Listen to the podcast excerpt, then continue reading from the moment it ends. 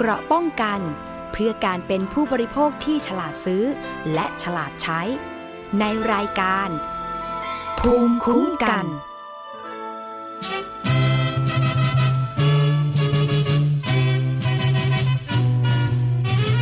บอกนิดเถิดนะคนดีบอกพี่สักคำงามคำที่บ้านของเจ้ากินข้าวกับอะไรถึงได้น่ารักสวยนักสวยดังนางฟ้าอยากจะฝากรักหนักหนารักเจ้าได้ไหมปากคอขาดคิ้วจิ้มลิ้นพริ้มดังนางฟ้ายามเธอจะหมายชายตานึกประมาณใจมีแฟนหรือยังคนบอกพี่สักคำใครเป็นผู้ควงประจำโชคดีเนื้อใครมีแฟนหรือยังคนดีบอกพี่เอาขอเป็นผู้ควงแม่คุณว่าไงกินอะไรเล่าเธอถึงได้งามแสนงามงามล้ำเกินคนกินอะไรหน้ามนถึงได้งามแสนงามงามเลิศวิไลยามเมื่อเธอเมียมองแล้วพี่ก็มองจ้องตาพี่ภาวะใจลอยใจที่ลอยลางเลือนเหมือนดังคนละเมอเผลอเลยหายใจบอกนิดเถิดนะคนดีบอกพี่สักคำงามคำที่บ้านของเจ้ากินข้าวกับอะไรถึงได้น่ารักสวยนักสวยดังนางฟ้าอยากจะฝากรักหนักหนารักเจ้าได้ไหมปากคอขาดคิ้วจิ้มลิ้นลิ้นดังนางฟ้า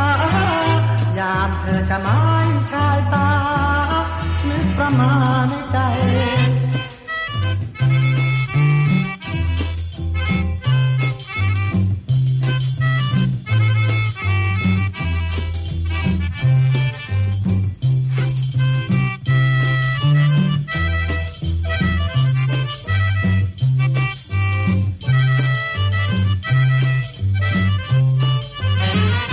อะไรเล่าเธอถึงได้งามแสนงาม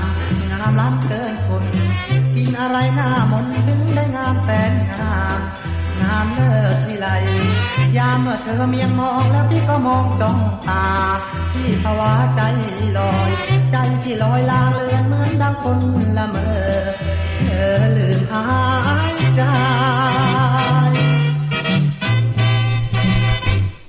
ค่ะคุณผู้ฟังสวัสดีและต้อนรับเข้าสู่รายการภูมิคุ้มกันรายการเพื่อผู้บริโภคกับดิฉันชนาธิป ไพรพงศ์ด้วยเพลงนี้นะคะวันนี้ถามคุณผู้ฟังว่ากินอะไรถึงสวยกินอะไรถึงหล่อคำตอบก็อยู่ในเพลงแล้วนะคะกินน้ำพริกกินข้าวกับน้ำพริกเป็นคำตอบที่คลาสสิกมากๆเลยทีเดียวนะคะเวลาจะแซวกันว่าเอ๊ะทำไมถึงสวยจังเลยกินข้าวกับน้ำพริกเพราะฉะนั้นเนี่ยน้ำพริกถือเป็นเมนูยอดฮิตของคนไทยนิยมกันทั่วทุกภาคเลยใช่ไหมคะนอกจากจะตำกินเองที่บ้านแล้วเนี่ยบางทีก็ยังซื้อน้ำพริกไปฝากเพื่อนๆของคุณด้วยวันนี้ค่ะเราจะมาเจาะลึกรายละเอียดของฝาก4เมนูยอดนิยมจาก4ภาคนะคะว่ามันปลอดภัยไหมมันมีสารปนเปื้อนอะไรบ้างโดยเฉพาะสารกันบูดคุณผู้ฟังทำไมเราจะต้องมาพูดคุยกันเรื่องนี้เพราะว่าในระยะหลังๆคุณผู้ฟังเคยสังเกตไหมคะว่าซื้อของฝากเช่นน้ำพริกหนุ่มไตปลาแห้งโรตีสายไหมหรือแม้แต่น้ำปลาร้าเนี่ยไปฝากเพื่อนๆตั้งวางไว้โดยไม่ใส่ตู้เย็นไม่ทำอะไรเลยทำไมอยู่ได้ตั้งหลายวันอันนี้น่าสนใจใช่ไหมคะเพราะฉะนั้นเนี่ยมูลนิธิเพื่อผู้บริโภคนิตยสารฉลาดซื้อเขาก็ได้มีการสุ่มสำรวจของฝากจาก4ภาคที่เป็นที่นิยมซื้อมาฝากกันว่ามีสารปนเปื้อนเช่นสารกันบูดหรือสารตะกั่วหรือสารอื่นๆอยู่ในของฝากเหล่านี้ไหมเพื่อจะได้เตือนก่อนที่หลายคนจะซื้อหามาฝากกันโดยเฉพาะในช่วงการเดินทางเทศกาลสงกรานต์เนี่ยนะคะเวลาใครได้กลับบ้านกลับภูมิลำเนาก็นิยมซื้อของฝากซื้อของเด่นๆดังๆของ ท้องถิ่นตัวเองไปฝากเพื่อนๆใช่ไหมคะอ่ะใครมีแนวโน้มที่จะซื้อน้ำพริกหนุ่มไปทางเหนือก็ต้องน้ำพริกหนุ่มใช่ไหมคะมีขายทุกจังหวัดเลย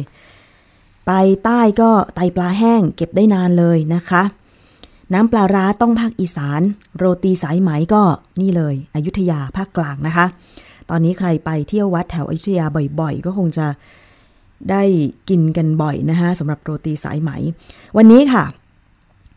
ก็จะมีรายละเอียดที่เจาะลึกนะคะแต่ว่าเป็นข่าวดีที่ว่าผลการทดสอบของฝาก4ภาค4ประเภทพบสินค้าใส่สารกันบูดที่เกินเกณฑ์ดีหรือเปล่ายกเว้นภาคอีสานที่มีการทดสอบสารปนเปื้อนในน้ำปลาร้าไม่พบนะคะโครงการเฝ้าระวังสินค้าและบริการเพื่อการคุ้มครองผู้บริโภคด้านสุขภาพและเครือข่ายองค์กรผู้บริโภค4ภาคค่ะทั้งภาคกลางภาคตะวันออกเฉียงเหนือภาคเหนือแล้วก็ภาคใต้ร่วมมือกันเก็บตัวอย่างสินค้าเป็นของฝากที่ยอดนิยมจำนวน4ประเภทโรตีสายไหมน้ำปลาร้าจากภาคอีสานน้ำพริกหนุ่มจากเหนือแกงไตปลาจากใต้ทดสอบเพื่อเฝ้าระวังความปลอดภัยแล้วก็ยกระดับมาตรฐานสินค้าด้านอาหารให้กับผู้บริโภคนะคะผลการทดสอบค่ะเราไปฟังกันเลยดีกว่าเนาะเอาเป็นว่าเราไปที่ภาคใต้กันก่อนนะคะว่าการสุ่มสำรวจไตปลาแห้งจากภาคใต้มีกี่ยี่ห้อแล้วก็เจอสารปนเปื้อนอะไรบ้างเกินเกณฑ์มาตรฐานหรือเปล่านะคะไปฟังจากคุณจุฑาสังฆชาติสมาคมผู้บริโภคสงขลาตัวแทนจากภาคใต้ค่ะก็ในส่วนของภาคใต้นะคะเราก็มีการเก็บตัวอย่างของแกงไตปลาแห้งเนี่ยในพื้นที่ภาคใต้5จังหวัดด้วยกันนะคะก็จะมีชุมพรนะคะชุมพรได้เก็บ1ตัวอย่างนะคะสุราษฎร์ธานี1ตัวอย่างกระบี่2ตัวอย่างนะคะปัตตานี2ตัวอย่างแล้วก็สงขลาเนี่ย3ตัวอย่างนะคะซึ่งส่วนใหญ่ที่เราเก็บก็จะเป็นร้านที่ขายของฝากนะคะแล้วก็แหล่งใหญ่อย่างตลาดกิมหยงที่หาดใหญ่นะคะแล้วก็สนามบินหาดใหญ่นะคะก็เป็นข่าวดีนะคะว่าอย่างน้อยเราเจอ3ยี่ห้อใน10ยี่ห้อนะคะที่เก็บตัวอย่างว่าไม่พบสารกันบูดหรือว่าเป็นคนอีกตกค้างเลยนะคะ3ยี่ห้อนะคะก็คือยี่ห้อคุณแม่จู้นะคะที่เก็บจากจังหวัดกระบี่นะคะยี่ห้อวังลายานะคะที่เก็บจากจังหวัดปัตตานีนะคะแล้วก็ยี่ห้อวินนะคะซึ่งขายอยู่ที่สนามบินหาดใหญ่นะคะนี่เป็น3ยี่ห้อที่เราไม่เจอนะคะแต่ว่าก็มี2ยี่ห้อค่ะที่พบกรดเบนโซอีกตกค้างแต่ว่าไม่เกินเกณฑ์มาตรฐานที่โคเดกกำหนดไว้นะคะ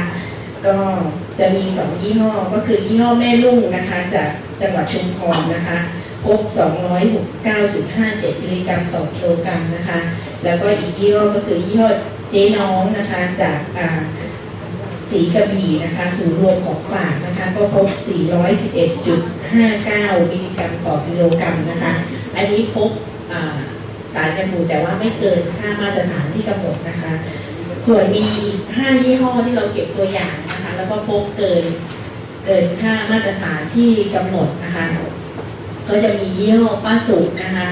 อันนี้เก็บจากตลาดกิมหยงนะคะพบจากตลาดกิมหยงนะคะซึ่งก็ที่เดินดูเนี่ยที่ตลาดกิมหยงก็จะยี่ห้อนี้จะมีเยอะนะคะแต่ว่าผลิตเนี่ยที่สุราษฎร์เนาะเขาบอกว่าได้รับความนิยมมากนะคะตอนที่เราไปเก็บเนี่ยเราก็เก็บตัวนี้ค่ะแล้วก็พบสารกันบูดนะคะพบเบนโซอิกแล้วก็ซอริกเนี่ย1,318.32 มิลลิกรัมต่อกิโลกรัมนะคะแล้วก็978.88 มิลลิกรัมต่อกิโลกรัมตามลำดับนะคะซึ่งมีผลรวมของสารกันบูดทั้ง2ชนิดเนี่ยเท่ากับ 2.297.2 มิลลิกรัมต่อกิโลกรัมนะคะซึ่งสูงเกินกว่าที่กฎหมายกำหนดไว้หรือว่าตามประกาศของกระทรวงสาธารณสุขนะคะที่กำหนดให้มีวัตถุเจือปนอาหารรวมกันตั้งแต่2ชนิดขึ้นไปจะต้องมีการมีผลรวมของสัดส่วนปริมาณการใช้วัตถุเจือปนอาหารต่อปริมาณสูงสุดที่อนุญาตของวัตถุเจือปนอาหารแต่ละชนิดไม่เกิน1นะคะตามที่พี่สารินได้อธิบายก่อนหน้านี้นะคะแล้วก็อีกชนิดอีกยี่ห้อนะคะก็ยี่ห้อชนิดาค่ะที่เก็บจากสนามบินหาดใหญ่นะคะก็พบเป็นโซอีก2,540.22 มิลลิกรัมต่อกิโลกรัมนะคะยี่ห้อที่3นี่เป็นยี่ห้อลิสมีใบ ลาลิต้านะคะอันนี้ก็เก็บจากตลาดคิมหยงค่ะก็พบเป็นโซอิก 2,429.64 มิลลิกรัมต่อกิโลกรัมนะคะแล้วก็ยี่ห้อที่4ค่ะยี่ห้อจันเสวยนะคะที่เก็บจากปัตตานีจากร้านขายของฝากนะคะก็พบเป็นโซอิก 1,572.86 มิลลิกรัมต่อกิโลกรัมค่ะแล้วก็ยี่ห้อสุดท้ายนะคะยี่ห้อที่5ที่เราเจอก็คือยี่ห้อแม่จิตนะคะจากตลาดเทศบาลนครสุราษฎร์ธานีก็พบเป็นโซอิก 1,508.32 มิลลิกรัมต่อกิโลกรัมนะคะนี่ก็เป็น5ตัวอย่างที่เราเจอว่าเกินมาค่ามาตรฐานที่กำหนดนะคะค่ะนั่นก็เป็นรายละเอียดนะคะเกี่ยวกับการเก็บตัวอย่างไตปลาแห้งจากภาคใต้นะคะจากคุณจุฑาที่เป็นตัวแทนจากภาคใต้ได้อธิบายไปแล้วว่ามียี่ห้อไหนนะคะพบสารปนเปื้อนเบนโซอิกก็คือสารกันบูดเกินค่ามาตรฐานกันบ้างนะคะซึ่งคุณผู้ฟังคะทำไมเราจะต้องให้ความสนใจกับสารกันบูดว่าจะเกินค่ามาตรฐานตามประกาศของกระทรวงสาธารณสุขของไทยหรือไม่ก็เพราะว่าเจ้าสารกันบูดเนี่ยนะคะมันมีผลกระทบต่อสุขภาพของเราอย่างแน่นอนสารกันบูดวัตถุกันเสียที่เราได้รับมากเกินไปส่งผลกระทบต่อสุขภาพผู้บริโภคที่ทานเป็นประจำได้อย่างเช่นอาการระคายเคืองระบบทางเดินอาหารอาจจะทำให้คลื่นไส้อาเจียนเกิดการสะสมในร่างกายและก่อให้เกิดเป็นพิษเรื้อรังในอนาคตได้เราเคยนำเสนอเรื่องนี้อยู่บ่อยๆนะคะเพราะฉะนั้นเนี่ยบางคนก็ชอบกินน้ำพริกแบบเดิมๆเมนูเดิมๆเป็นประจำเพราะฉะนั้นถ้ายี่ห้อนั้นใส่สารกันบูดเบนโซอิกหรือซอบิกเกินค่ามาตรฐานแน่นอนว่าร่างกายของเรากำจัดออกไปไม่หมดมันก็เกิดสะสมเป็นพิษแล้วในอนาคตเนี่ยได้รับผลพวงอย่างแน่นอนใช่ไหมคะเพราะฉะนั้นก็ที่เราต้องเปิดเผยชื่อยี่ห้อเราก็ต้องการจะบอกว่าไม่ใช่ยี่ห้อ A ยี่ห้อ B เผื่อว่าคุณจะไปเลือกซื้อแล้วไปเจอจะได้เลือกกันได้ถูกนะคะว่าไปซื้อยี่ห้อที่ไม่ใส่สารกันบูดหรือสารปนเปื้อนดีกว่าส่วนถ้าผู้ผลิตยี่ห้อไหนที่ไปตรวจเจอว่าพบมีสารปนเปื้อนสารกันบูดอะไรต่างๆเกินค่ามาตรฐานตรงนี้ทางนิตยสารฉลาดซื้อก็จะส่งข้อมูลไปให้เจ้าของผลิตภัณฑ์เพื่อที่จะได้ทำการปรับปรุงต่อไปเพราะบางครั้งเขาไม่ได้ใส่สารกันบูดหรอกค่ะในกระบวนการผลิตของเขานะแต่ว่าตอนที่เขาไปซื้อวัตถุดิบมาปรุงนี่แหละมันเกิดปัญหาว่าวัตถุดิบนั้นเขาเองก็ไม่ได้ตรวจว่ามีสารกันบูดหรือไม่เพราะฉะนั้นสารกันบูดมันก็เจือปนมาจากวัตถุดิบแล้วเมื่อเขานำมาปรุงแล้วก็ทำบรรจุภัณฑ์ขายสารกันบูดหรือสารปนเปื้อนนั้นมันจึงอยู่ในผลิตภัณฑ์นั้นๆเพราะฉะนั้นเราก็จะได้บอกให้ผู้ประกอบการผลิตสินค้าเหล่านี้เนี่ยได้ทราบนะคะว่าสินค้าของคุณมีสารปนเปื้อนสารอะไรจำนวนเท่าไหร่เกินไหมถ้าไม่เกินก็ว่ากันไปแต่ถ้าเกินก็ต้องปรับปรุงแก้ไขอะไรอย่างเงี้ยนะคะเพื่อสินค้าจะได้ขายดีกันต่อไปนะคะทีนี้เรามาฟังผลตรวจโรตรีสายไหมจากจังหวัดพระนครศรีอยุธยากันบ้างนะคะจากตัวแทนของภาคกลางก็คือเภสัชกรสันติโฉมยงค่ะก็อันนี้อย่างที่แจ้งตอนแรกว่าเราทดสอบ2ตัวก็คือตัวแผ่นแป้งกับตัวที่เป็นสายไหมนะครับแผ่นแป้ง4ล้านที่เราพบว่ามีปริมาณเบนโซอิกเกินมาตรฐานนะครับก็คือเกิน 1,000 มิลลิกรัมต่อกิโลกรัมนะครับก็จะมีร้านโรตีสายไหมทีละถักนะครับบางอาลีแสงอรุณนะครับอันนี้พบในปริมาณค่อนข้างสูงก็คือ 1,910.45 มิลลิกรัมต่อกิโลกรัมนะครับมีร้านแม่ชูศรีนะครับก็พบที่ 1,894.05 มิลลิกรัมต่อกิโลกรัมนะครับร้านเรือนไทยนะครับก็พบที่ 1,502.32 มิลลิกรัมต่อกิโลกรัมนะครับแล้วก็ร้านสุดท้ายก็คือร้านเอกชนนะครับหรือว่าร้านบางเอกเนี่ยก็พบที่ 1,147.95 มิลลิกรัมต่อกิโลกรัมครับซึ่ง4ร้านนี้ก็ต้องบอกว่ามีสารกันบูดเกินตกค้างเกินมาตรฐานนะฮะเพราะนั้นเราก็จะส่งข้อมูลไปให้กับสำนักงาน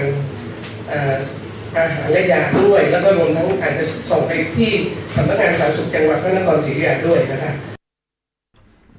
ค่ะนั่นคือการสุ่มตรวจโรตรีสายไหมที่มีสารปนเปื้อนสารกันบูดเกินค่ามาตรฐานนะคะแล้วก็ส่งท้ายด้วยคุณสารีอองสมหวังที่บอกว่าจะส่งผลตรวจต่างๆเนี่ยให้ทางสำนักงานสาธารณสุขจังหวัด ที่ไปสุ่มตรวจด้วยเพื่อว่าจะได้ไปดำเนินการบอกผู้ประกอบการว่าสินค้าของเขาเนี่ยมีสารกันบูดมีสารปนเปื้อนเกินค่ามาตรฐานให้ปรับปรุงเพื่อจะได้เป็นผลดีกับผู้บริโภคที่ซื้อไปทานนั่นเองนะคะทีนี้มาดูปลาร้าจากภาคอีสานกันบ้างนะคะมีการสุ่มตรวจอะไรอย่างไรและผลเป็นอย่างไรนะคะไปฟังจากคุณจินตนาศรีนุเดชสมาคมผู้บริโภคขอนแก่นตัวแทนภาคอีสานค่ะตอนนี้ที่ส่วนหนึ่งที่เสนอว่าน่าจะดูเรื่องปลาร้าหน่อยอย่างที่พี่ปุ๊กนำมาแล้วว่าแต่ก่อนชาวบ้านทำปลาร้ากันลงกินเองแต่ตอนนี้จะเจอว่าในกลุ่มบ้านในชุมชนนะคะจะเจอปลาร้าแบบนี้ทุกครัวเรือนเลยไม่มีปลาร้ากระปุกที่ทำกินเองแล้วนะคะผลการทดสอบก็คือทดสอบ2อย่างก็คือโลหะหนักแล้วก็ตะกั่วโลหะหนักคือตะกั่วนี่นะคะแล้วก็แคดเมียมจากปลาร้า12ตัวอย่างคือปลาร้าปรุงสุกนะคะซึ่งก็ปลาร้าทั้ง12ตัวอย่างก็ได้มาจากพื้นที่3จังหวัดนะคะก็คือขอนแก่นกาฬสินธุ์แล้วก็อุบลราชธานีนะคะก็พบว่าทุกตัวอย่างผ่านเกณฑ์มาตรฐานนะคะตามประกาศของกระทรวงสาธารณสุขฉบับที่98นะคะพ.ศ. 2529แล้วก็การตรวจพบของแคดเมียมเนี่ยตามมาตรฐานของผลิตภัณฑ์ชุมชนน้ำปลาเนี่ยคือไม่เกินต้องไม่เกิน2มิลลิกรัมต่อกิโลกรัมเนี่ยก็คือทุกตัวอย่างไม่มีตัวอย่างไหนเกินค่ามาตรฐานนะคะ12รายการนี้ก็คือที่พบก็คือไม่เจอทั้งสารตะกั่วแล้วก็แคดเมียมเลยก็คือน้ำปลาร้าต้มสุกเข้มข้นตาน้องพรนะคะจากท็อปมาร์เก็ตสาขาเซ็นทรัลพลาซ่าขอนแก่นนะคะและทีนี้พบทั้งสองตัวอย่างที่ตรวจก็คือตะกั่วกับแคดเมียมอันที่2คือปลาร้าปรุงสุก 100% ตาแซ่บไหมนะคะก็คือของพี่ไมค์พี่ลงพรเนี่ยค่ะน้ำปลาร้าสูตรส้มตำซื้อจากท็อปเซ็นทรัลขอนแก่นเหมือนกันนะคะโอแคดเมียมน้อยกว่า 0.3 มิลลิกรัมนะคะแล้วก็ไม่พบสารตะกั่วปนเปื้อนค่ะ3นะคะคือน้ำปลาร้าต้นตำรับจากกาฬสินธุ์นะคะตราแม่ฝ้ายจากตลาดเทศบาลเมือง101นะคะพบแคดเมียม 0.10 มิลลิกรัมแล้วก็ตะกั่ว 0.4 มิลลิกรัมนะคะ4น้ำปลาร้าส้มตำแม่บุญล้ำเจ้าเก่าจากตลาดเทศบาลเมืองกาฬสินธุ์ค่ะพบแคดเมียมน้อยกว่า 0.3 มิลลิกรัมนะคะแล้วก็ไม่พบสารปนเปื้อนตะกั่วค่ะ5น้ำปลาร้าปรุงสุกตาแซ่บดี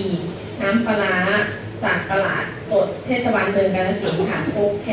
คดเมียม 0.12 มิลลิกรัมค่ะแล้วก็ไม่พบสารตะกั่วค่ะ6น้ำปลาร้าสุกนะคะตาแม่หม่อมนะคะสูตรดั้งเดิมจากตลาดกาฬสินธุ์นะคะพบแคดเมียม 0.10 มิลลิกรัมสารตะกั่ว 0.04 มิลลิกรัมค่ะแล้วก็7น้ำปลาร้าส้มตำปรุงสำเร็จตะวันทอง1นะคะจากตลาดบ้านคำไฮพื้นที่อำเภอเมืองขอนแก่นนะคะพบแคดเมียม 0.04 มิลลิกรัมค่ะแล้วก็ตะกั่ว 0.03 มิลลิกรัม8น้ำปลาร้าตาเจ๊จุ๋มนะคะตลาดบ้านคำไฮขอนแก่นเช่นเดียวกันนะคะพบแคดเมียม 0.5 มิลลิกรัมแล้วก็ตะกั่ว 0.6 มิลลิกรัม9แม่สมัยปลาร้าส้มตำนะคะจากตลาดบ้านคำไฮขอนแก่นพบแคดเมียม 0.4 มิลลิกรัมแล้วก็ตะกั่ว 0.3 มิลลิกรัมค่ะอันที่10นะคะเศรษฐีแซ่บนะคะปลาร้าตาเศรษฐีแซ่บสูตรเข้มข้นจากตลาดเทศบาลเมืองวารินชำราบนะคะพบแคดเมียม 0.3 มิลลิกรัมและตะกั่ว 0.4 มิลลิกรัมนะคะ11นะคะน้ำปลาร้าต้มสุกตราพาทองจากตลาดเทศบาลเทศบาลนครขอนแก่นพบแคดเมียม 0.06 มิลลิกรัมแล้วก็ตะกั่ว 0.05 มิลลิกรัมค่ะแล้วก็ตัวอย่างสุดท้ายนะคะก็คือน้ำปลาร้าปรุงสุก 100% ตาแซ่บไหมอีกตัวอย่างหนึ่งนะคะจากตลาดเทศบาลเมืองวารินนะคะพบแคดเมียมน้อยกว่า 0.3 มิลลิกรัมค่ะ 0.03 มิลลิกรัมค่ะนั่นคือผลทดสอบจากการสุ่มตรวจน้ำปลาร้าบรรจุขวดนะคะจากภาคอีสานโดยคุณจินตนานะคะก็มั่นใจได้เนาะว่าผลการสุ่มตรวจทำให้เราก็โอเค ว่ามีสารปนเปื้อนไม่เกินเกณฑ์มาตรฐานทานได้อย่างสบายใจใช่ไหมคะ ทีนี้มาดูน้ำพริกหนุ่มกันบ้างหลายคนชอบเหลือเกินเวลาไปเที่ยวทางเหนือเนี่ยตอนเนี้ยใครวางแผนไปเที่ยวสงกรานต์ที่เหนือนะคะเตรียมซื้อน้ำพริกหนุ่มเตรียมไปทานน้ำพริกหนุ่มแคบหมูกันละไปดูซิว่าน้ำพริกหนุ่มยี่ห้อไหนบ้างที่มีสารปนเปื้อนโดยเฉพาะกรดเบนโซอิกที่อยู่ในเกณฑ์มาตรฐานไหมนะคะไปฟังจากคุณพวงทองว่องไวค่ะมูลนิธิพะเยาเพื่อการพัฒนาตัวแทนภาคเหนือค่ะโดยที่เวลาเราเลือกเก็บข้อมูลเนี่ยอันที่หนึ่งค่ะเราเลือกจากหนึ่งสถานที่คนนิยมไปซื้อนะคะอันที่สองยี่ห้อที่คนนิยมซื้อฝากกันเยอะๆนะคะจากพื้นที่จังหวัดเชียงรายค่ะพะเยาเชียงใหม่ลำปางและจังหวัดแพร่นะคะสิ่งที่น่าตกใจค่ะ10ตัวอย่างที่เราเก็บมานะคะมีอยู่6ตัวอย่างนะคะที่ค่อนข้างปลอดภัยนะคะเกินไม่เกินค่ามาตรฐานนะคะที่ระบุไว้นะคะ6ยี่ห้อนี้นะคะมีไม่ถึง 1,000 มิลลิกรัมต่อ1กิโลนะคะเช่นร้านที่1ค่ะร้านเรือนไทยขนมไทยนะคะจากจังหวัดลำปางเราพบว่ามีแค่ 217.37 นะคะมิลลิกรัมนะคะร้านที่2ค่ะร้านลำไพค่ะจากจังหวัดลำปางเหมือนกันนะคะ 375.22 มิลลิกรัมนะคะร้านที่3ค่ะน้ำพริกหนุ่มกุ้ยแก้วจากจังหวัดพะเยานะคะพบ 492.46 มิลลิกรัมนะคะร้านที่4ค่ะร้านดำรงจากตลาดประรุษจังหวัดเชียงใหม่นะคะพบ 509.82 มิลลิกรัมนะคะร้านที่5ค่ะนันทวันจิงไฮสูตรดั้งเดิมนะคะพบ 585.44 มิลลิกรัมค่ะร้านที่6นะคะร้านเจ๊หงค่ะในตลาดประรุษเชียงใหม่เช่นกันนะคะพบ 705.60 มิลลิกรัมนะคะซึ่ง6ยี่ห้อนี้เราก็ว่าถ้าใครจะไปซื้อฝากนี่แนะนำทั้ง6ยี่ห้อนี้ค่ะไม่เกินมาตรฐานนะคะส่วนอีก4ยี่ห้อที่เราพบนะคะจาก3จังหวัดเลยนะคะซึ่งน่าตกใจอันนี้ค่าเกินมาตรฐานที่ระบุไว้เกิน 1,000 มิลลิกรัมต่อ1กิโลนะคะร้านแรกเลยค่ะร้านแม่ประนอมจากจังหวัดแพร่เราพบร้านถนอมค่ะจากจังหวัดแพร่นะคะ 3,476.46 มิลลิกรัมนะคะร้านที่2ค่ะร้านป้านวยจากจังหวัดลำปางพบ 1,195.06 มิลลิกรัมร้านที่3ค่ะร้านสุภลักษณ์นะคะวงเล็บรถเผ็ดมากนะคะจากจังหวัดพะเยาพบ 1,122.06 มิลลิกรัมนะคะร้านสุดท้ายค่ะร้านที่4น้ำพริกมรสีนะคะจากจังหวัดพะเยาพบ 1,000 นะคะ 43.80 มิลลิกรัมซึ่งช่วงเทศกาลเนี่ยค่ะเวลาคนกลับจากภาคเหนืออันดับแรกที่นิยมซื้อมาฝากคือน้ำพริกหนุ่มแล้วเราพบว่าที่เป็นกระปุกนี่นะคะน่าสนใจคือเขาเก็บได้1ปีนะคะ8เดือนถึง1ปีแต่ประเภทถุงเนี่ยค่ะเก็บได้ไม่นานแต่สิ่งที่เราพบก็คือทุกตัวมีเขาเรียกว่าสาร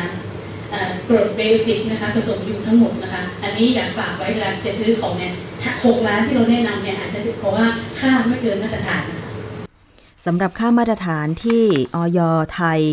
อนุญาตให้ใส่กรดเบนโซอิกหรือซอบิกหรือสารกันบูดเนี่ยในอาหารนะคะต้องไม่เกิน 1,000 มิลลิกรัมต่ออาหาร1กิโลกรัมนะคะแต่ว่าน้ำพริกหนุ่มที่ตรวจพบจากจังหวัดทางภาคเหนือ4ยี่ห้อนะคะที่เกินค่ามาตรฐานก็คือแม่ถนอมจากจังหวัดแพร่พบถึง 3,476.46 มิลลิกรัมต่อกิโลกรัมยี่ห้อป้านวยจากลำปางพบ 1,195.06 มิลลิกรัมต่อกิโลกรัมยี่ห้อสุภลักษณ์รสเผ็ดมากจากพะเยาพบ 1,122.06 มิลลิกรัมต่อกิโลกรัมและน้ำพริกมาราสีสูตรดั้งเดิมจากพะเยาพบ 1,043.80 มิลลิกรัมต่อกิโลกรัมนะคะอันนี้ก็คิดว่าจะได้ส่งผลการทดสอบเนี้ยไปให้ทางสาธารณสุขจังหวัดทางเจ้าของผู้ผลิตนะคะเพื่อทำการปรับปรุงต่อไปเพราะว่าแน่นอนนะคะว่ามันไม่ส่งผลดีกับสุขภาพของผู้บริโภคอย่างแน่นอนนะคะทีนี้ไปฟังเพิ่มเติมค่ะสำหรับการดำเนินการเรื่องของการตรวจหาสารปนเปื้อนสารกันบูดสารแคดเมียมสารตะกั่วในอาหารของฝากเหล่านี้จากคุณสารีอ๋องสมหวังค่ะข่าวดีเลยนะคะที่แคดเมียมแล้วก็ตะกั่วไม่เกินมาตรฐานแต่เดี๋ยวมีประเด็นนิดหนึ่งนะคะก็คือว่าถ้าเราดูมาตรฐานเนี่ยขนาดเนี้ยมาตรฐานตะกั่วบ้านเราที่กำหนดเนี่ยยังสูงกว่ามาตรฐานตะกั่วที่กำหนดในต่างประเทศนะฮะคือบ้านเรากำหนดอยู่ที่1มิลลิกรัมถูกไหมฮะแต่ว่าของต่างประเทศเนี่ยเขาอนุญาตให้ที่ 0.3 นะฮะเพราะฉะนั้นก็ต้องถือว่ามาตรฐานตะกั่วบ้านเราเนี่ยยอมให้มีตะกั่วมากกว่าของต่างประเทศนะฮะซึ่งแน่นอนตะกั่วทุกคนก็ทราบดีนะฮะว่ามีผลต่อความชาญฉลาดของเด็กนะฮะเพราะฉะนั้นก็อันนี้แต่ว่าก็ต้องเรียนว่าขณะนี้สำนักงานคณะกรรมการอาหารและยาได้รับฟังความคิดเห็นแล้วก็เตรียมที่จะปรับมาตรฐานตรงนี้ให้เทียบเคียงกับมาตรฐานต่างประเทศนะฮะเพราะฉะนั้นเราก็เชื่อว่าการทำงานของเราเนี่ยช่วยยกระดับมาตรฐานอาหารนะฮะเพราะว่าทุกครั้งที่เราแถลงข่าวเราก็จะบอกว่าอะไรบ้างของเราที่แตกต่างจากของต่างประเทศยังไงเพราะเราถือว่ามนุษย์เนี่ยมันก็น่าจะเท่ากันนะฮะเพราะฉะนั้นมาตรฐานต่างๆเนี่ยก็ควรจะเหมือนกันทั่วโลกนะคะอันนั้นก็เป็นเป้าหมายขององค์กรผู้บริโภคนะคะค่ะนั่นคือรายละเอียดต่างๆนะคะเกี่ยวกับผลการทดสอบของฝาก4ภาคทั้งโรตีสายไหมจากอยุธยาทั้งน้ำพริกหนุ่มจากภาคเหนือทั้งไตปลาแห้งจากภาคใต้น้ำปลาร้าจากภาคอีสานนะคะมาตรฐานที่คุณสาวรีบอกคือบางทีมันไม่เท่ากันของไทยก็กำหนดอีกตัวเลขหนึ่งของต่างประเทศก็กำหนดอีกตัวเลขหนึ่งซึ่งมันไม่ควรจะแตกต่างกันโดยเฉพาะการกำหนดค่าการปนเปื้อนของตะกั่วในอาหารบริโภคเนี่ยนะคะที่ของไทยกำหนด1มิลลิกรัมต่อกิโลกรัมแต่ว่าต่างประเทศเขากำหนดแค่ 0.3 มิลลิกรัมต่อกิโลกรัมซึ่งจะเห็นได้ว่าถ้าเราทานอาหารไทย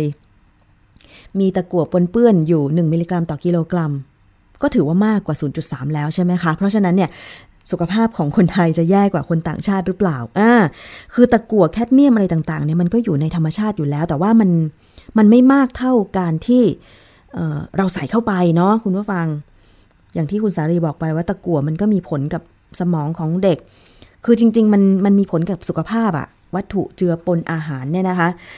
โดยอย.ของไทยเองก็มีการประกาศกระทรวงสาธารณสุข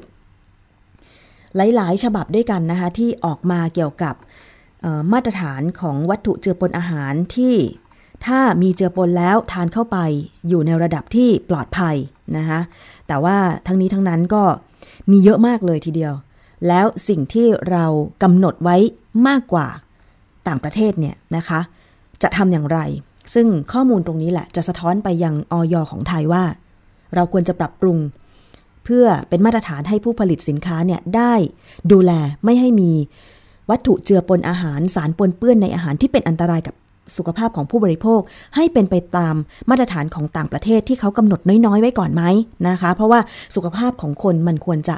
เท่ากันไม่ใช่ว่าคนไทยได้รับมากไม่เป็นไรคนต่างชาติเขาไม่ยอมให้ตัวเองได้รับสารปนเปื้อนมากก็เรื่องของเขาอะไรอย่างเงี้ยมันไม่ใช่ใช่ไหมคะแล้วเดี๋ยวคนไทยก็จะกลายเป็นว่าเกิดโรคเรื้อรังตามมามากกว่าคนต่างชาติแล้วเราก็จะต้องมาทุ่มงบประมาณมาเสียเงินรักษาตัวเองอีกใช่ไหมคะเพราะฉะนั้นเนี่ยก็ดำเนินการให้อาหารปลอดภัยตั้งแต่ต้นทางเลยดีกว่าเนาะคุณผู้ฟังอันนี้ก็เป็นรายละเอียดข้อมูลต่างๆซึ่งถ้าต้องการข้อมูลเพิ่มเติมนะคะก็ไปค้นหากันได้ที่เว็บไซต์ของมูลนิธิเพื่อผู้บริโภคเนาะเพราะว่ายี่ห้อต่างๆที่นำมาทดสอบเนี่ยบางทีมันก็มีรายละเอียดค่อนข้างเยอะอาจจะฟังไม่ทันบ้างหรืออะไรบ้างลองไปค้นหากันดูนะคะเราเปิดเผยยี่ห้อไม่ได้เป็นการโฆษณานะคะแต่ว่าเป็นผลการทดสอบทางห้องปฏิบัติการที่เป็นวิทยาศาสตร์จริงๆไม่ได้โจมตีผู้ผลิตหรืออะไรอย่างไรเพราะอย่างที่บอกไปว่าผู้ผลิตบางทีเขาซื้อวัตถุดิบมาปรุงผลิตเนี่ยนะคะเขาเองก็ไม่ได้ตรวจวัตถุดิบว่ามีสารปนเปื้อนหรือสารเจือปนอะไรต่างๆเหมือนกันนะคะเพราะฉะนั้นบอกให้ทราบจะได้เลือกวัตถุดิบตั้งแต่ต้นทางให้มันถูกสุขลักษณะแล้วก็ไม่มีสารปนเปื้อนอันนี้แน่นอนว่าต่อไปผลิตภัณฑ์ของคุณก็ปลอดภัย 100% กันอย่างแน่นอนเลยทีเดียวนะคะเอาละค่ะช่วงนี้เราพักกันครู่หนึ่งฟังเพลงพูดถึงอาหารของฝากแล้วจริงๆหลายๆภาคของประเทศไทยมีเมนูเด็ดเยอะแยะมากมายกับเพลงนี้ค่ะอาหารดี4ภาคนะคะ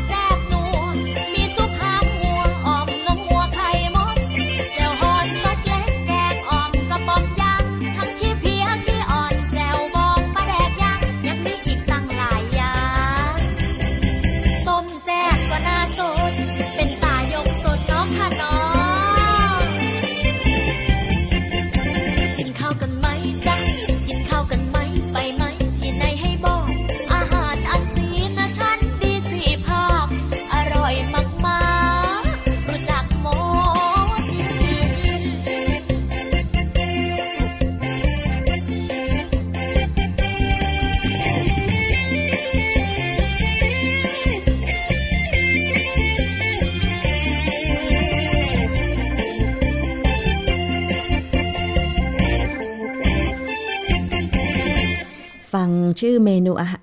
แต่ละเมนูแล้วเนี่ยนะคะรู้สึกว่าหิวข้าวขึ้นมาทันทีนะไม่ทราบว่าคุณผู้ฟังที่ฟังอยู่ทำงานแล้วก็จะได้พักเที่ยงกันหรือยังนะคะคงจะมีเมนูในใจแล้วใช่ไหมคะสำหรับคุณผู้ฟังที่ฟังทางวิทยุชุมชนที่เชื่อมโยงสัญญาณในต่างจังหวัดเชื่อแน่ว่าต้องมีเมนูเด็ดประจำท้องถิ่นกันอย่างแน่นอนนะคะอย่างภาคเหนือถ้าใครฟังอยู่ที่วิทยุชุมชนคนเมืองลี้จังหวัดลำพูน FM 103.75 เมกะเฮิรตซ์วิทยุชุมชนเทศบาลทุ่งหัวช้างจังหวัดลำพูน FM 106.25 เมกะเฮิรตซ์ลองบอกมาหน่อยที่อำเภอลี้มีเมนูเด็ดอะไรนะคะหรือว่าจะเป็นวิทยุชุมชนคนหนองยาไซสุพรรณบุรี FM 107.5 เมกะเฮิรตซ์สุพรรณนี่ต้องมีเมนูเด็ดอะไรนะแล้วก็สมุทรสาครนะคะจากวิทยุชุมชนปฐมสาคร FM 106.25 เมกะเฮิรตซ์อันนี้ต้องอาหารทะเลใช่ไหมวิทยุชุมชนจังหวัดตราด FM 91.5 เมกะเฮิรตซ์ดิฉันชอบมากเลยเมนูอาหารของจังหวัดตราดเนี่ยนะคะไปทีไรต้องสั่งเขาเรียกว่าปลาอะไรนะปลาต้มกะปิใส่ปลาต้มส้มอ่ะปลาต้มกะปิใส่ขิงอ่ะใช่ไหมคะเขาเรียกปลาต้มส้มใช่ไหมไม่แน่ใจเหมือนกันนะคะหรือวิทยุชุมชนเมืองนนท์สัมพันธ์ FM 100FM 99.25 และ 90.75 เมกะเฮิรตซ์มีเมนูเด็ดอะไรที่เมืองนนท์รวมถึงวิทยุในเครือ เรดิโอวิทยาลัยอาชีวศึกษาด้วยทั่วประเทศที่เชื่อมโยงสัญญาณบอกกันเข้ามาได้นะคะไปติดต่อส่งข้อมูลอะไรต่างๆกดไลค์กดแชร์ได้ที่ Facebook ของวิทยุไทย PBS ได้เลยค่ะfacebook.com/thaipbsradiofan นะคะถ้าใครฟังอยู่ตอนนี้ก็นะส่งชื่อเมนูมาได้เผื่อว่าจะไปหาทานในตอนเที่ยงนี้นะคะหรือว่ามีโอกาสไปท่องเที่ยวช่วงสงกรานต์เนี่ยแน่นอนเลยว่าต้องไปหาเมนูเด็ดประจำท้องถิ่นทานกันนะคะแต่ว่าฝากกันไว้ค่ะสำหรับผู้ผลิตท้องถิ่นนะคะที่ผลิตอาหารของฝากให้กับนักท่องเที่ยวเนี่ยต้องมีคุณภาพด้วยไม่ใส่สารกันบูดเกินค่ามาตรฐาน 1,000 มิลลิกรัมต่อกิโลกรัมที่อย.กำหนดนะคะไม่ใส่เลยจะดีมากเลยนะคะหรือว่าจะเป็นการดูแลวัตถุดิบอื่นๆที่แน่นอนว่าให้อาหารนั้นมีคุณภาพสวัสดีค่ะคุณสวนวงล้อสวัสดีคุณกัญญาพัฒน์ด้วยนะคะที่ทักทายกันเข้ามาค่ะช่วงนี้เราไปฟังเรื่องคิดก่อนเชื่อกับดร.แก้วกังสดาลอำไพนักพิษวิทยาการเรื่องของผักอินทรีย์กับผักเคมีค่ะช่วงคิดก่อนเชื่อ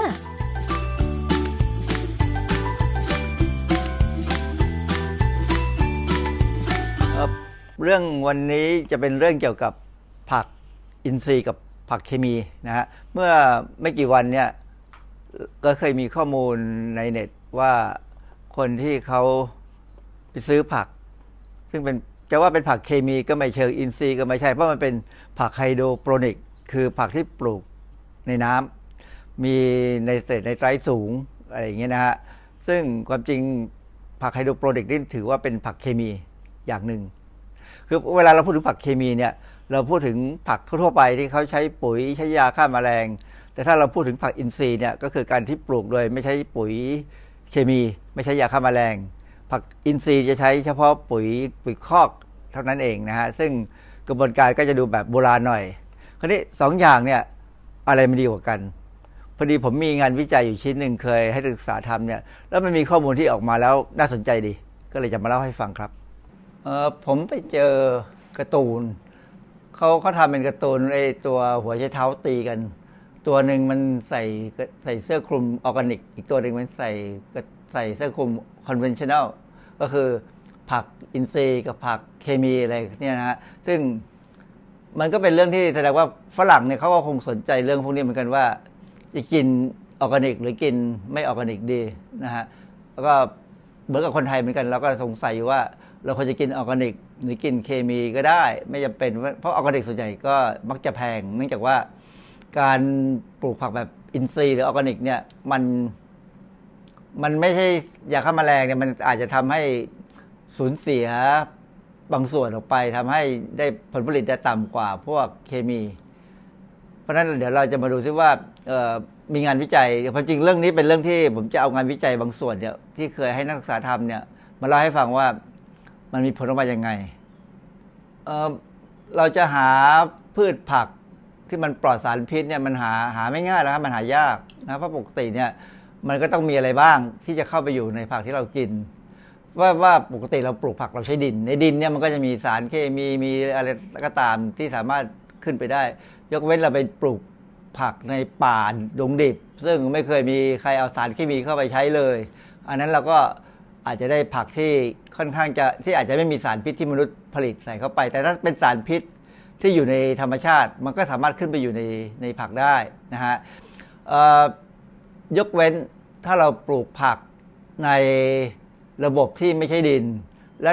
ส่วนใหญ่ก็ต้องออกเขากำลังทำวิจัยเพื่อไปปลูกในอวกาศเนี่ยระบบการปลูกผักในอวกาศเนี่ยจะมีการคำนวณและใช้คอมพิวเตอร์ควบคุมอย่างดีมากจนไม่มีสารตกค้างพวกไนเตรตตกค้างมากเหมือนกันที่เราเจอข่าวว่าผักไฮโดรโปรนิกเนี่ยมีซึ่งมันเป็นลักษณะการปลูกเหมือนกับที่เขาปลูกในอวกาศเนี่ยมีพวกไนเตรตสูงนะฮะเพราะฉะนั้นเพราะว่าการปลูกผักแบบไฮโดรโปรนิกในบ้านเราเนี่ยที่คนเอาไปทำกันเองเนี่ยมันไม่สามารถจะควบคุมระบบของสารเคมีที่อยู่ในน้ำที่ใช้ได้คือเขาควบคุมง่ายๆแต่ถ้าเป็นระบบที่เอาไปใช้ในยานอวกาศหรือไปปลูกที่เขาเตรียมที่จะไปปลูกที่ดาวอังคารเนี่ย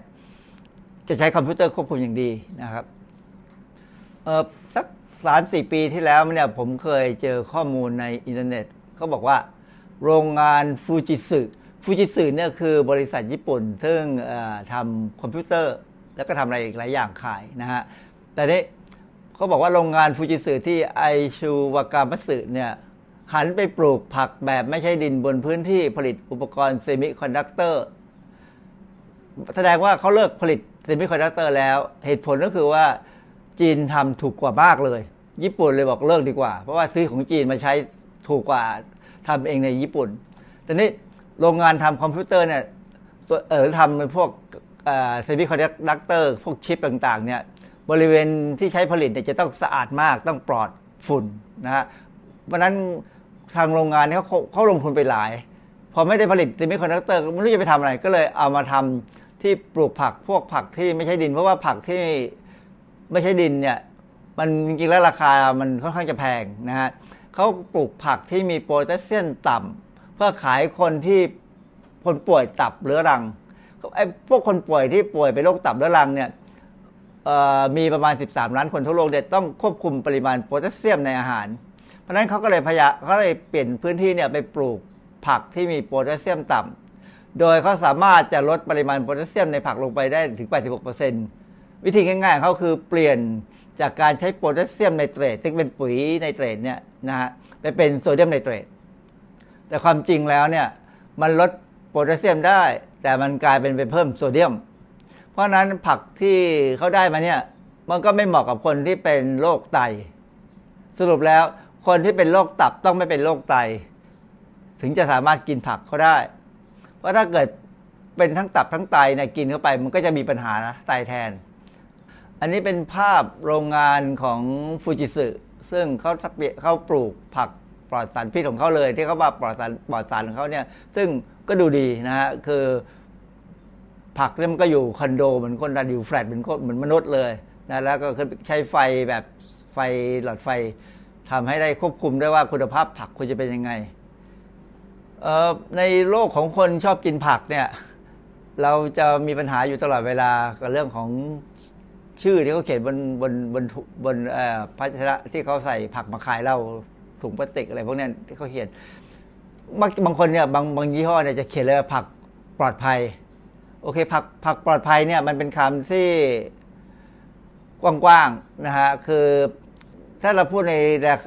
เมื่อพูดถึงเรื่องราคาเนี่ยราคาของผักปลอดภัยเนี่ยจะถูกกว่าผักที่เขาเขียนว่าผักปลอดสารพิษ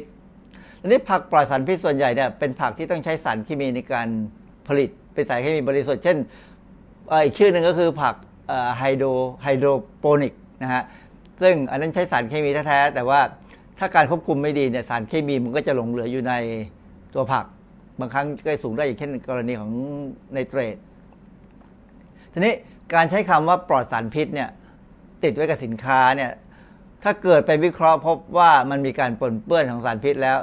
ผักนั้นมันจะถูกเปลี่ยนชื่อทันทีกลายเป็นผักลวงโลก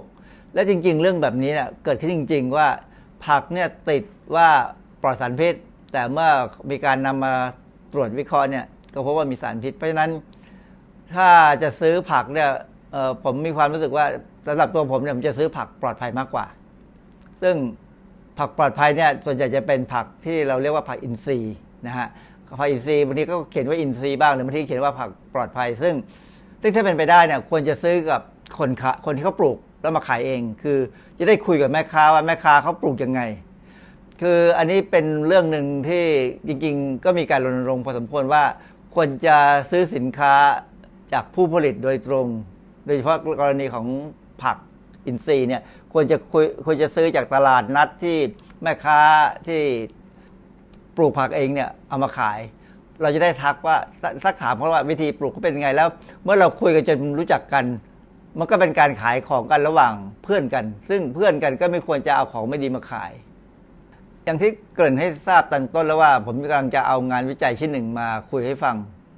ก็คือมันเป็นงานวิจัยที่นักศึกษาปริญญาโทเนี่ยเขาทำการศึกษาว่าเขาดูความแตกต่างในการต้านฤทธิ์ก่อไกลพันธุ์คำว่าต้านฤทธิ์ก่อไกลพันธุ์ฤทธิ์ก่อไกลพันธุ์ก็มาจากสารก่อไกลพันธุ์ซึ่งจริงๆสารก่อไกลพันธุ์เนี่ยหลายๆอย่างเนี่ยเป็นสารก่อมะเร็งนะฮะเพราะฉะนั้นการต้านฤทธิ์สารก่อไกลพันธุ์เนี่ยเราก็จะอนุโลมไปถึงว่าเป็นการต้านฤทธิ์การก่อมะเร็งเนี่ยสารก่อมะเร็งตัวหนึ่งชื่อยูริเทนซึ่งจริงๆมันก็เป็นเรื่องที่ไม่ได้ไกลตัวเราเลยยูริเทนเนี่ยเราสามารถพบได้ในพวกอาหารหมักหลายๆชนิดเช่นพวกเหล้าหมักพวกการหมักเหล้าเนี่ยจะได้ยูริเทนหรือว่าแม้กระทั่งขนมปังเนี่ยเวลาเราหมักขนมปังเพื่อให้มันขึ้นรูปเนี่ยให้มันฟูได้เวลาไปอบเนี่ยจะมียูริเทนปนอยู่ในปริมาณต่ำๆนะฮะเพราะฉะนั้นยูริเทนนี่ไม่ใช่ของไกลเวลาเราไปซื้อปลาสวยงามมาเพื่อจะมาจากร้านมันที่บ้านเนี่ยจะเห็นว่าเขาเอาน้ำเหลืองๆใส่ลงไปในน้ำที่ใส่ปลาน้ำนั้นคือน้ำยูริเทนเพื่อให้ปลามันตลบหรือว่าให้มันเลิกตกใจคือมันเป็นในปริมาณที่เหมาะสมเนี่ยมันเป็นคล้ายเป็นไอยาสลบปลานิดๆนะฮะซึ่งในพวกทางประมงก็ใช้แต่ในปริมาณ1ยูริเทนนี่ก่อมะเร็งได้ทีนี้เราศึกษาความแตกต่างในการต้านฤทธิ์ก่อไกลพันธุ์ของยูริเทนระหว่างผัก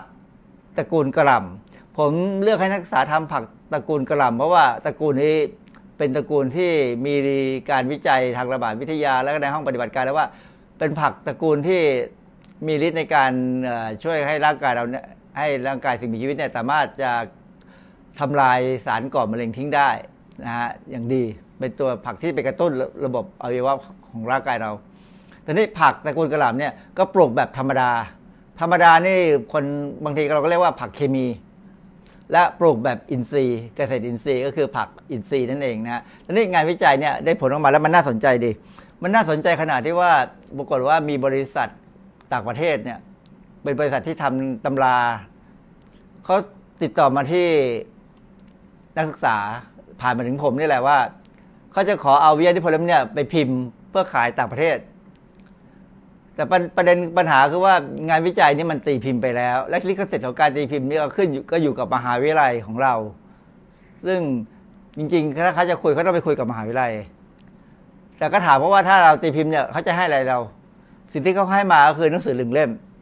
แต่ว่าเขาก็ไปเก็บค่าต๋งไปเก็บคือหนังสือที่เขาพิมพ์เนี่ยเขาจะพิมพ์เฉพาะเวลาคนสั่งไม่ได้พิมพ์วางขายเพราะนั้นราคามันจะค่อนข้างแพงแล้วเราได้แค่หนังสือมาเล่มนึงแต่หนังสือเราจริงงานนี้เราก็ตีพิมพ์ไปแล้วเพราะนั้นเราก็บอกว่าก็ไม่เป็นไรก็เก็บไว้ก่อนเพราะว่าในความเป็นจริงแล้วเนี่ยคนทั่วโลกสามารถเข้าไปอ่านวิทยานิพนธ์ของนักศึกษาคนนี้ได้เพราะเราเอาขึ้นในเน็ตอยู่แล้วนะฮะเพราะนั้นก็เล่าให้ฟังว่างานนี้เป็นงานที่มีคนต่างประเทศเนี่ยสนใจในการศึกษาเนี่ยเรา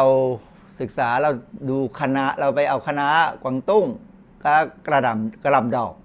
สามอย่างนี้เป็นผักในตระกูลกระหล่ำปลีนะฮะคือเป็นครูซิฟอรัสปลูกแบบอินทรีย์เราพบว่าในงานวิจัยเนี่ยถ้าปลูกแบบอินทรีย์เนี่ยมันไอสารสกัดจากผักพวกเนี่ยสามารถอันนี้เราใช้ผักจริงๆเลยให้สัตว์ทดลองกินสามารถลดฤทธิ์ก่อไกลพันธุ์ได้ดีกว่าผักที่ปลูกแบบเกษตรเคมีหรือปลูกแบบเคมีผักเคมีเพราะฉะนั้นในแง่เรื่องการลดฤทธิ์ได้น้อยกว่า เพราะว่าผักที่ปลูกแบบเคมีเนี่ยลดฤทธิ์ก่อกลายพันธุ์ได้ดีกว่าผักอินทรีย์คำอธิบายไม่ยากฮะคำอธิบายก็คือว่าผักเคมีเนี่ยมันได้เจอสารพิษมาตลอดเวลาเขาปลูกเพราะฉะนั้นมันก็ปรับตัวมันเองให้มันสร้างสารที่ออกมาต้านกับสารพิษอยู่ตลอดเวลาในขณะที่ผักแบบอินทรีย์เนี่ยมันไม่ได้เจอสารพิษเพราะฉะนั้นมันก็ค่อนข้างจะสะเพร่าไปหน่อยที่ไม่ได้มีสารเคมีที่มาลดฤทธิ์ก่อกลายพันธุ์ได้นะฮะก็จริงๆผลอันเนี้ยมันทำให้เราค่อนข้างจะเหมือนก็ผิดหวังแต่ความจริงก็คือความจริงนะว่าผักอินทรีย์เนี่ยลดได้แย่กว่าผักเคมีเพราะฉะนั้นในแง่ถ้าจะลดความเป็นพิษของอะไรก็ที่ตามที่อยู่ในสิ่งแวดล้อมที่เข้ามาอยู่ในร่างกายเราเนี่ยอาจจะต้องกินผักเคมีแต่ว่าก็ไม่แนะนำนะเพราะว่าผักเคมีบางทีมันมียาฆ่าแมลงซึ่งอาจจะอันตรายกว่าในอีกกรณีหนึ่งคือเรามองคนละแบบอันนี้เรามองแค่มุมของการลดฤทธิ์ก่อกลายพันธุ์เท่านั้นเองเพราะว่าอย่าลืมว่าผักที่เราเอามาทำแลบเนี่ยเอามาศึกษาเนี่ยเราล้างอย่างดีนะฮะแต่ว่าเวลาเราไปกินข้างนอกนี่เราอาจจะกินผักเคมีที่เขาอาจจะล้างมาไม่ดีก็ได้แต่อย่างน้อยมันก็มีข้อมูลที่ปลอบใจว่าอีกแง่หนึ่งก็คือในส่วนของฤทธิ์ต้านอนุมูลอิสระของผักนั้นเราพบว่าผักที่ปลูกแบบอินทรีย์นั้นทุกชนิดเลยมีฤทธิ์ต้านอนุมูลอิสระสูงกว่าผักที่ปลูกแบบเคมีเพราะว่าเราก็รู้ว่าไอสารพวกฤทธิ์ต้านอนุมูลอิสระในผักเนี่ยมันช่วยลดความเสี่ยงของการเป็นมะเร็งเพราะฉะนั้นสรุปแล้วเนี่ยถ้าเรากินผักอินทรีย์เนี่ยเราได้สารพวกนี้ซึ่งมันเป็นลดสารคือไปลดการที่จะเกิดอนุมูลอิสระในร่างกายซึ่งทำให้เป็นมะเร็งได้ดีกว่าไปกินผักเคมีทั่วไปเพราะฉะนั้นจริงๆแล้วเนี่ยเหมือนจะสรุปว่าผักอินทรีย์กับผักเคมีเนี่ยมันมีข้อดีข้อด้อยต่างกันแต่ผักนั้นน่ะเป็นของดีขอให้กินเถอะเพราะว่าถ้ากินผักยังเพราะว่าอย่างที่ผมพูดอยู่หลายครั้งแล้วว่าเวลากินอาหารเนี่ยขอให้แบ่งครึ่งหนึ่งของจานอาหารเป็นผักผลไม้เพื่อให้เราได้ประโยชน์จากทั้งจากใยอาหารแล้วก็สารพวกไฟโตเคมีคอลหรือสารที่เป็นสารเคมีที่อยู่ในพืชผักเนี่ยซึ่งมันจะคอยกระตุ้นให้ร่างกายเราเนี่ยทำลายสารพิษได้โดยเฉพาะอย่างยิ่งพวกตระกูลกระหล่ำเนี่ยงานวิจัยก็มีงานวิจัยบอกแล้วว่าในเมืองจีนเนี่ยถ้าครอบครัวไหนกินผักที่มีกระหล่ำแบบเป็นเรื่องเป็นราวนะฮะมันกระหล่ำปลีผัดหมูหรืออะไรก็ตามเนี่ยหรือเป็นซุปกระหล่ำปลี 2-3 วันต่ออาทิตย์เนี่ยเขาจะมีความเสี่ยงต่อการเป็นมะเร็งต่ำกว่าคนอื่น2เท่าเพราะฉะนั้นอันนี้ก็เป็นเรื่องที่อยากจะให้ทราบเอาไว้ถ้าเผื่อจะปฏิบัติคือกระหล่ำปลีเนี่ยหรือผักตระกูลกระหล่ำแม้กระทั่งคะน้านะฮะหรือว่าพวกกระหล่ำปมอะไรก็ตามเนี่ยตระกูลที่เป็นกระหล่ำนี่คือครูซิฟอรัสเนี่ยมันจะมีสารพิษธรรมชาติตัวหนึ่งชื่อกอยโตรเจนกอยโตรเจนเนี่ยมันสามารถจะจับไอโอดีนไว้ได้เพราะฉะนั้นร่างกายเราจะขาดไอโอดีนก็ทำให้เป็นคอหอยพอกนะฮะแต่ว่าไอกอยโตรเจนที่ว่าเนี่ยมันโดนความร้อนเมื่อไหร่เนี่ยมันก็ตายไปเลยก็เสียสูญสภาพไปนะฮะเพราะงั้นก็แนะนำว่าจะกินผักเนี่ยถ้ากินส้มตำถ้าเป็นไปได้กินกระหล่ำปลีลวกดีกว่าก็อร่อยน้อยลงไปนิดนึงแต่ว่าได้ประโยชน์เต็มที่แต่ว่าถ้าเราได้รับสารไอโอดีนอยู่แล้วโดยที่ก็ยังกินกระหล่ำปลีแต่ว่าไม่ใช่ติดทุกครั้งไปอย่างเช่นเวลาหั่นกระหล่ำปลีใส่กับขนมจีนน้ำเงี้ยวอะไรอย่างเงี้ยพอจะได้ไหมคะก็ได้ไม่มีปัญหาอะไรคือคำเตือนนี้จะเน้นเฉพาะกับคนที่อยู่ในที่อย่างภูเขาสูงหรือหลังเขาประเภทที่ไม่ค่อยได้เจออาหารทะเลนะฮะแต่ว่าถ้าถึงไม่เจออาหารทะเลแต่ว่าถ้าเรารู้ว่าเรามีเกลือไอโอดีนนะฮะก็ไม่มีปัญหาก็ใช้เกลือไอโอดีนไปก็กินกระหล่ำปลีดิบได้นะครับคือที่เตือนนี่ก็เป็นเพราะว่าบางคนเนี่ยอาจจะไม่มีโอกาสกินอาหารทะเลเลยเพราะว่ามันแพงก็มีนะฮะหรือว่าในแหล่งที่เกลือไอโอดีนไปไม่ถึงมีครับมีหลายกรณีที่ว่าบางแห่งเนี่ยไม่มีเกลือไอโอดีนแต่เป็นเกลือสินเทาซึ่งอันนี้ไม่มีไอโอดีนก็จะมีความเส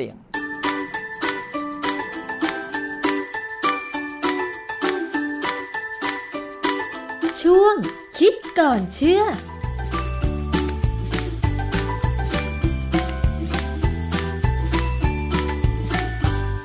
ก็คงได้ทราบกันแล้วนะคะเรื่องของผักอินทรีย์แล้วก็ผักเคมีนะคะแล้วก็ต้องขอบคุณสำหรับทุกท่านที่เข้ามากดไลค์กดแชร์รายการภูมิคุ้มกันทาง Facebook ของวิทยุไทย PBS ด้วยนะคะก็สวัสดีทุกท่านเลยคุณสมพิษคุณธันวาทุกท่านเลยนะคะเอาละวันนี้หมดเวลาแล้วนะคะดิฉันชนาธิปไพพงศ์ต้องลาไปก่อนสวัสดีค่ะ เกราะป้องกันเพื่อการเป็นผู้บริโภคที่ฉลาดซื้อและฉลาดใช้ในรายการภูมิคุ้มกัน